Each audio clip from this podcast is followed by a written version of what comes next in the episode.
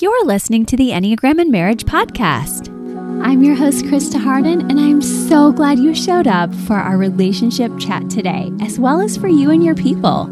We're all about living intentionally here so you can experience joy and balance in your relationships once again or for the very first time. Be sure you hang with us on our social media platforms, and if you like research like I do, make sure you check out our website at enneagramandmarriage.com for our weekly newsletter, freebies, and so much more, as well as at Instagram and Facebook. We have so many goodies to share with you. Let's dive right in together. Hi, guys. So happy to have you for this episode of the Enneagram and Marriage podcast. It's a mini for you. We love our Wednesday minis when we just get to hack our way through and deep dive a little bit through the most, uh, you know, important areas of marriage at the moment. And right now, I have to be honest, I have some particular things some of my clients are working through. So I'm reminded to talk about the stories and the shadows each season as we bring them into marriage. And so we're talking across the seasons here, or you want to call them eras if you're in your T Swift mode, like a melody. But we really are just looking at what we're bringing so that we can tell healthier stories and so that we can find more healthy rhythms together and balance. So before we deep dive slash hack our way through this today, I want to say thank you, everybody who pre ordered the book. We are still six days out from launch, and we hit the number one spot on Amazon for new releases in Christian marriage. So I was super happy to see us rise up in that category. And honestly, and so I was so happy to see that, and also to even see 100 books plus on that. Had no idea about that either. So I'm learning a lot with you, and also just extremely grateful with you. It's a fun birthday birthday gift for me because today is my birthday, the day that this is actually a live episode. So I'm like, happy birthday.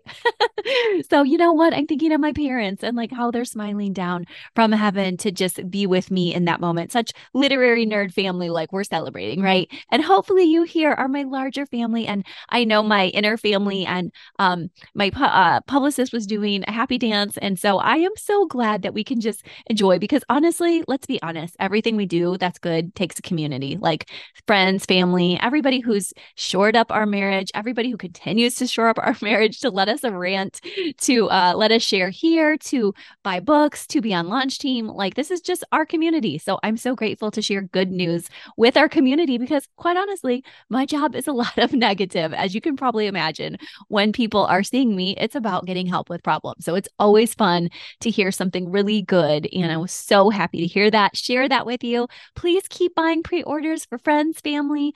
And don't forget our episode that we just did on Monday of this week that Wes came on to talk through some FAQs. Actually, in most of my sessions this week, people are saying, How can I bring the Enneagram out to friends in my Christian community? Because people are concerned that there's an affiliation with evil with it. So it's really good actually to have done that episode in that way. Now we have an FAQ page for you, an episode, and you can just help people to understand that no one is perfect and that if you've ever seen people who maybe you didn't think we're morally upright using the Enneagram, just hopefully you can remind them we have people like that across every field.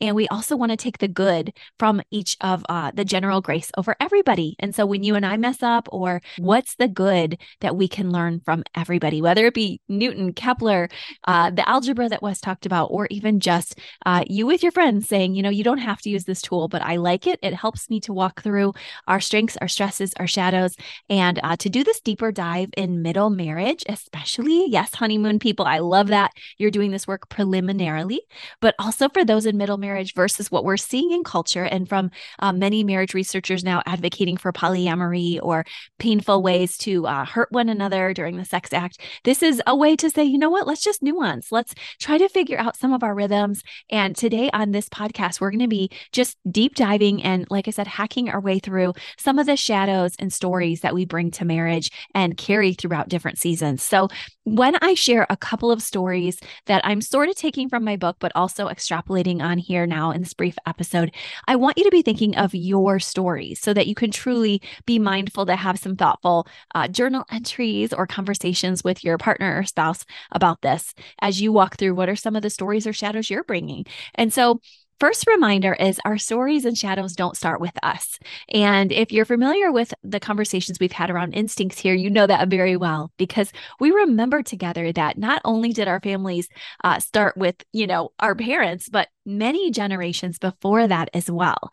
So that we don't just have this, uh, you and me here in marriage, we have tons of people who have influenced every single generation leading up to now who have survived millennia to give us what we have today to be able to say, like be fruitful and multiply because you know what? I got you here and i built up tenacity. And uh, you know this is on my mind afresh in the sense that uh, jack and i are reading through some classical history and we're learning. We just finished the fall of rome. We're at that point in history. And wow we're just amazed at the strength of the huns and the visigoths and people who were known as barbarians just for having a different language but also because they had physical strength. They had mental strength. They had endurance. They had grit. And so you have people people like this, whatever culture, who have brought genes forward to make you guys as strong and tenacious as you are. So take that as a comfort that you have survived, but also remember that you probably picked a spouse who has different strengths here than you.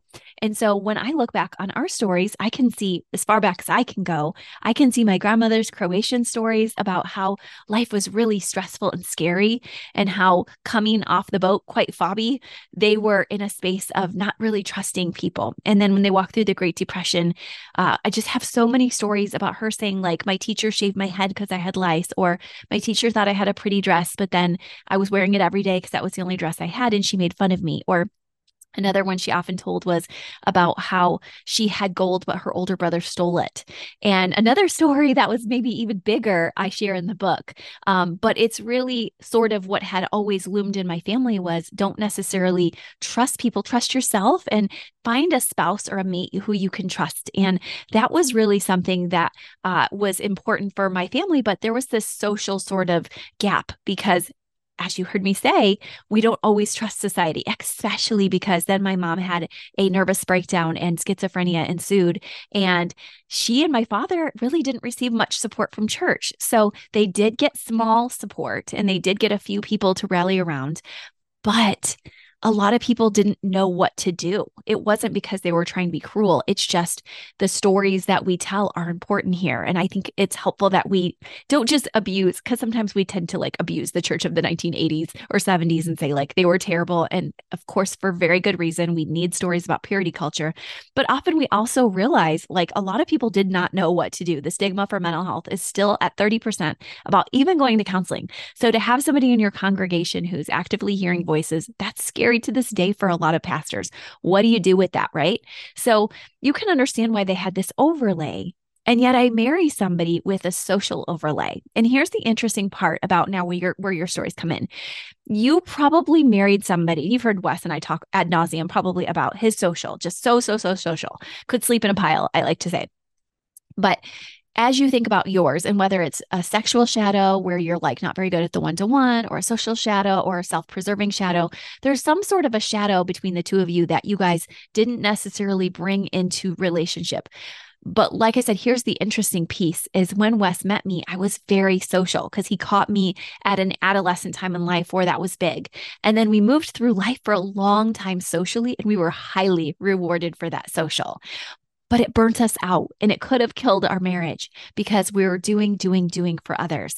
We still get into that. Our dearest friends know that. We still love to do that. But we also have learned so much from the Enneagram and the Enneagram instincts that we now have a sense for okay, there are three pockets, three triads to look at. And here's where our family stories line up, and here's where they don't here's where we can give to each other, and here's where we need to plan with intention, or it probably won't happen. And then, of course, over all of that, here's where we just need grace.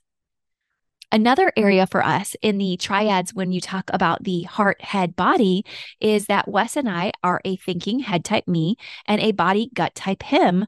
And so we have, once again, just like I said, you know, he's good at social, I'm good at self pres. So you have that sexual sort of shadow. Now over here, you have a heart shadow. So I see a through line. And I'm curious about your stories if you see any through lines. I'm like, okay, that one's emotional, that one's emotional.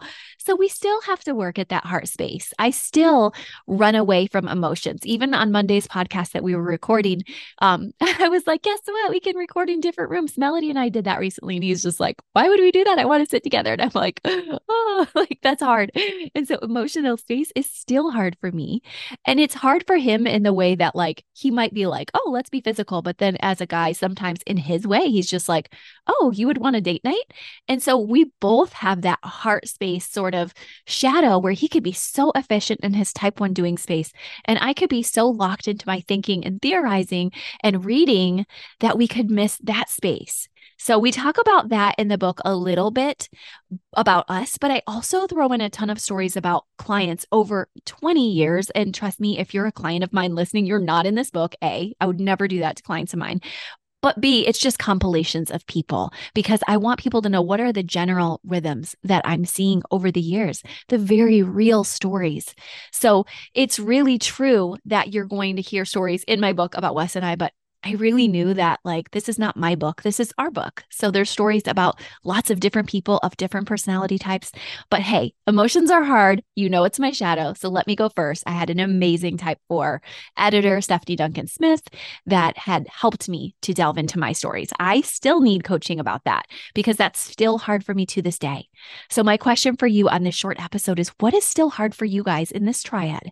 Are you guys together really good at heart and maybe mind? or heart and body, what's the gap? Take a look at that and try to plan that with intention this week.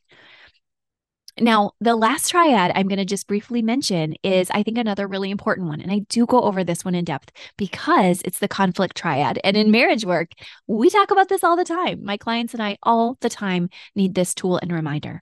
And I know you do too, because conflict is a good part of life, but it's also a very hard part of life. We have to be able to collide, but we also have to be able to find our way. And when we're not honest, things get buried and it's not pretty. And it's actually uh, very much festers in the marriage. And stonewalling is the worst thing you can do, according to John Gottman, the number one marriage researcher in the country, in the world, actually, uh, has done almost five decades of work on this. So please hear me out when I say don't don't run away, but also understand that we do need to balance the three uh, triads of conflict, which are being logical, being positive, and being emotionally reactive. So as you're seeing this through line for Wes and I, you can guess which one we're shadowed in. It's the emotionally reactive one. I'm self-pres, sort of thinking, I don't want to go there. I do not want big emotions emotions.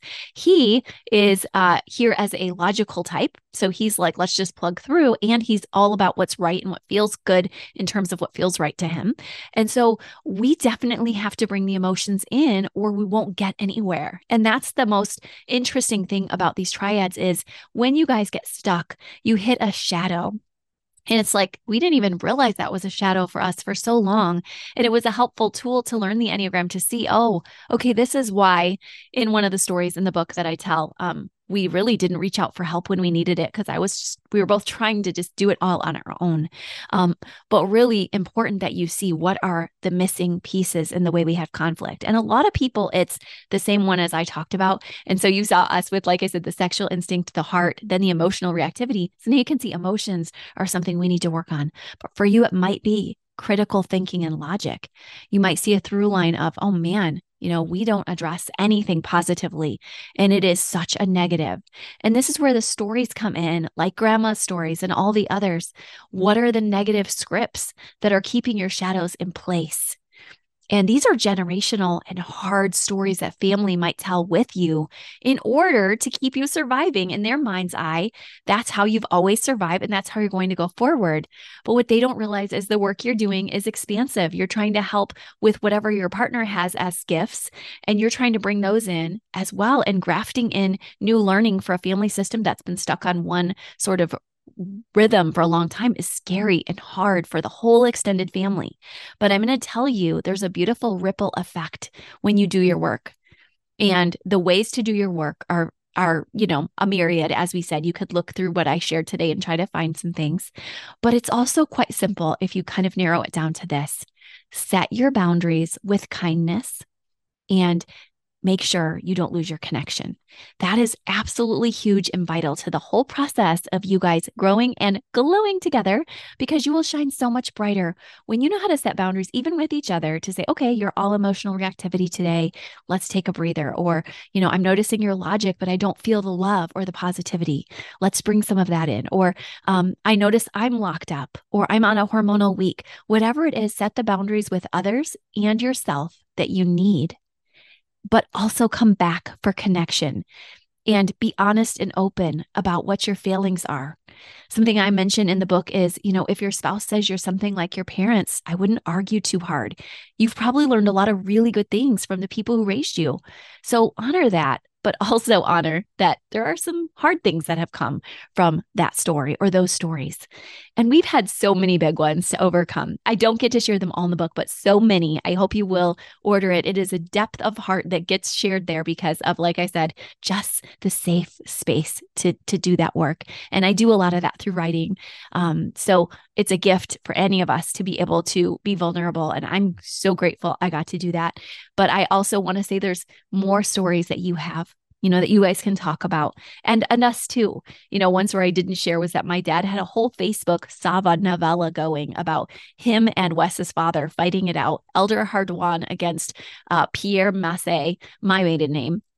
And it was just crazy. Now, at some point, the Civil War ended and there was a truce, but it was hard to read that story on Facebook and to be doing my own work and to know all the friends from church that he had, all the, uh, you know, he did, he was more atheistic in his middle years, and then he went back to church a lot more as my mom got sick and as she even passed away. He got really close with this church, but now they're reading the whole story, and uh, my friends are reading it. My sister's friends, it's just awful. and so I just want to tell you, like, I get it if you have family stuff. I get it if you have uh, a lot to overcome. But you know what? We're doing this work together with intention, uh, with positivity, with logic, and uh, yeah, those healthy emotions too. So let's keep going. Let's take some deep breaths and make sure you get your books on pre order. Thank you for everyone who did. I can't wait to share it with you next week. Okay, bye.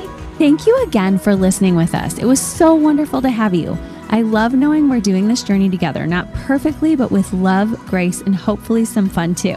If you loved today's episode, make sure you leave us a five star review at Apple Podcast or Spotify so others can find it too.